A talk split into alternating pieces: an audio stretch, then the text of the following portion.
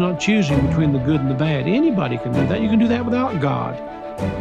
But the high road is choosing between the good and the best, and always choosing the best. Welcome back to the Baptist Friends podcast with Dr. Clarence Sexton, where we gather around truth, friendship, and world evangelism. Today, Pastor Sexton talks about a true prayer revival that happened in our country. And now, here is Pastor Sexton.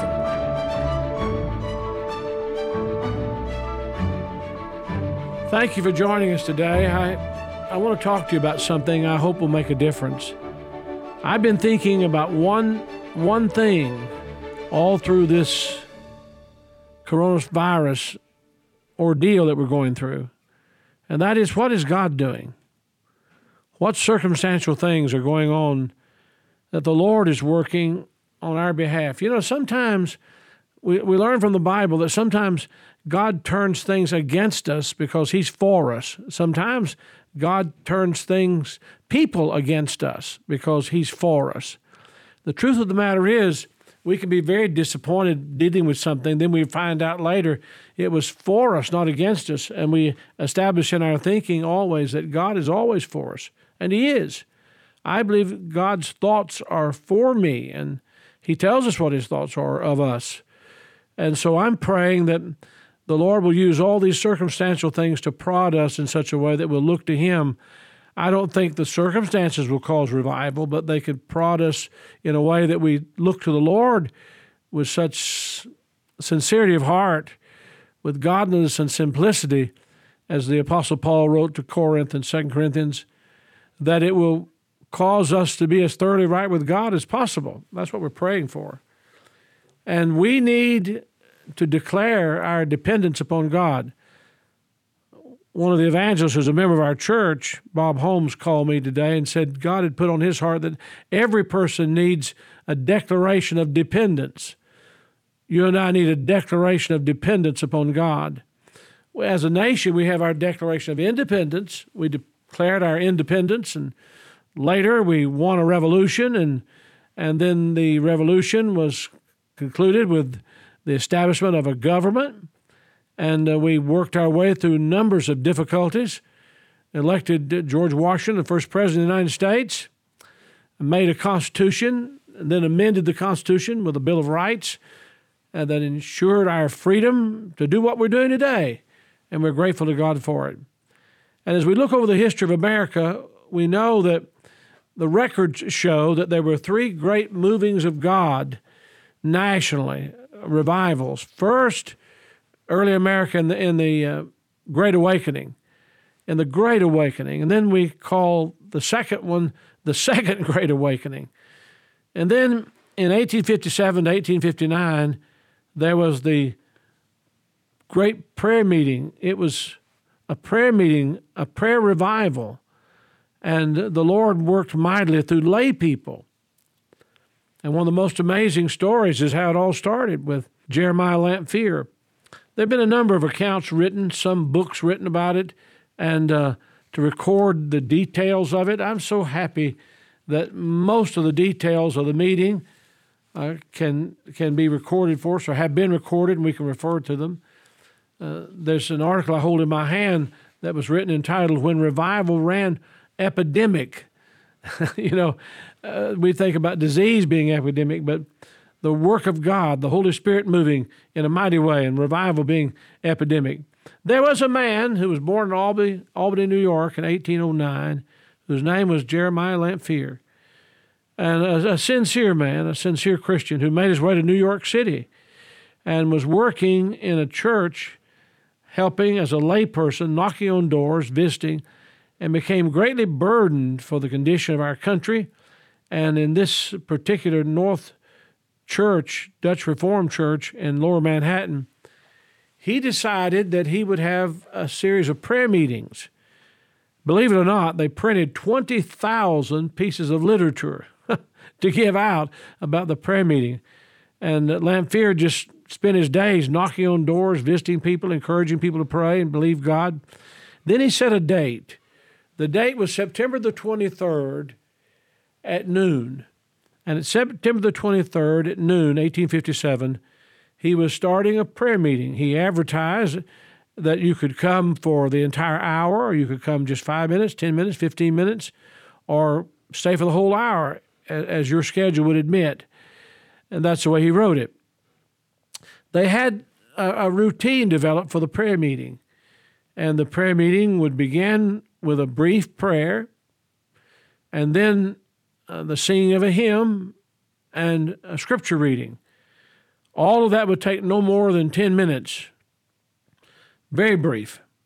And then, and when it's very brief, they would uh, get prayer requests given to them. They'd pass up the prayer request. They had to be written and they were passed to them. And as the prayer requests were passed up, they'd pray for them. No one could go beyond the rule. The rule of prayer was that no prayer was over five minutes long. Think of that.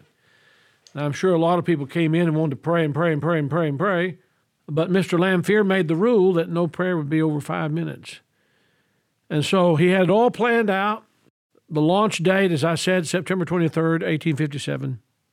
He was on the third floor of one of the church rooms at noon after passing out all the flyers he could get out, and no one came. He sat there for half an hour. No one came. Then finally he heard the stairs squeaking and somebody coming up. And one person came and joined him for the prayer meeting, and then others came in, a handful by the end of the hour, and the prayer meeting, what we know now as the Great Prayer Revival, was launched, but it wasn't really a great prayer revival at the time. But God began to work. You know, when we do our part, God does his part. He's always doing his part when we do our part.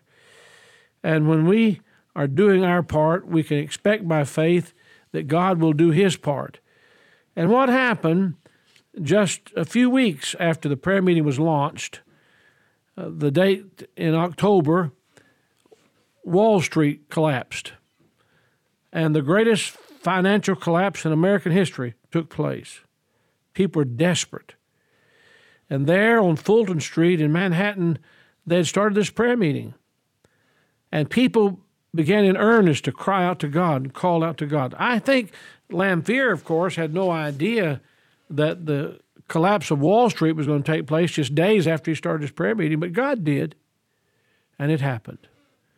And as it happened, the Lord moved in a mighty way. And uh, as the Lord moved in a mighty way, the prayer meeting grew. Soon there were thousands of people gathering, 2,000 people in one location. Eventually, 100,000 people just in New York City alone were praying.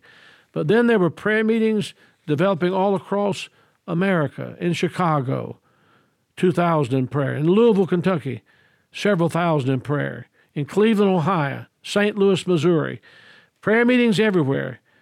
And at the peak of this prayer revival, just led by lay people, there were tens of thousands of people every week coming to know Christ. They estimate now that more than a million people came to know the Lord Jesus Christ as their Savior in this mighty prayer revival led by laymen in America. I think this is a time when all of us could pray in earnest for the same thing, could ask God to work in our hearts. We're having time in our homes we haven't had for a long time, lots of time. And the greatest work we do is a homework in our homes. But the greatest work that God does in us is in our hearts. Is your heart in tune with the Lord? Have you declared your dependence upon the Lord. It ought to be our declaration of dependence. I've prepared something that can be printed, downloaded, so you can use it to remind you of your declaration of dependence upon God. And I hope you'll hear the story and read more about the life and ministry of Jeremiah Lanphier and how God used him in such a mighty way to begin the great prayer revival in America all of us who know the Lord, love the Lord, and serve the Lord have been praying for revival, praying for God to work. We would never have chosen such a means, never have thought of such a thing as using a, a contagious disease. But is it what the Lord is using? Is this what God is doing? Will it turn us to the Lord? Will it bring a national prayer revival? Will it bring you and me to our declaration of dependence upon God? I pray so. Thank you for listening to this episode of the Baptist Friends Podcast. Never miss an episode by subscribing today. And join us next time as we continue to gather around truth, friendship, and world evangelism.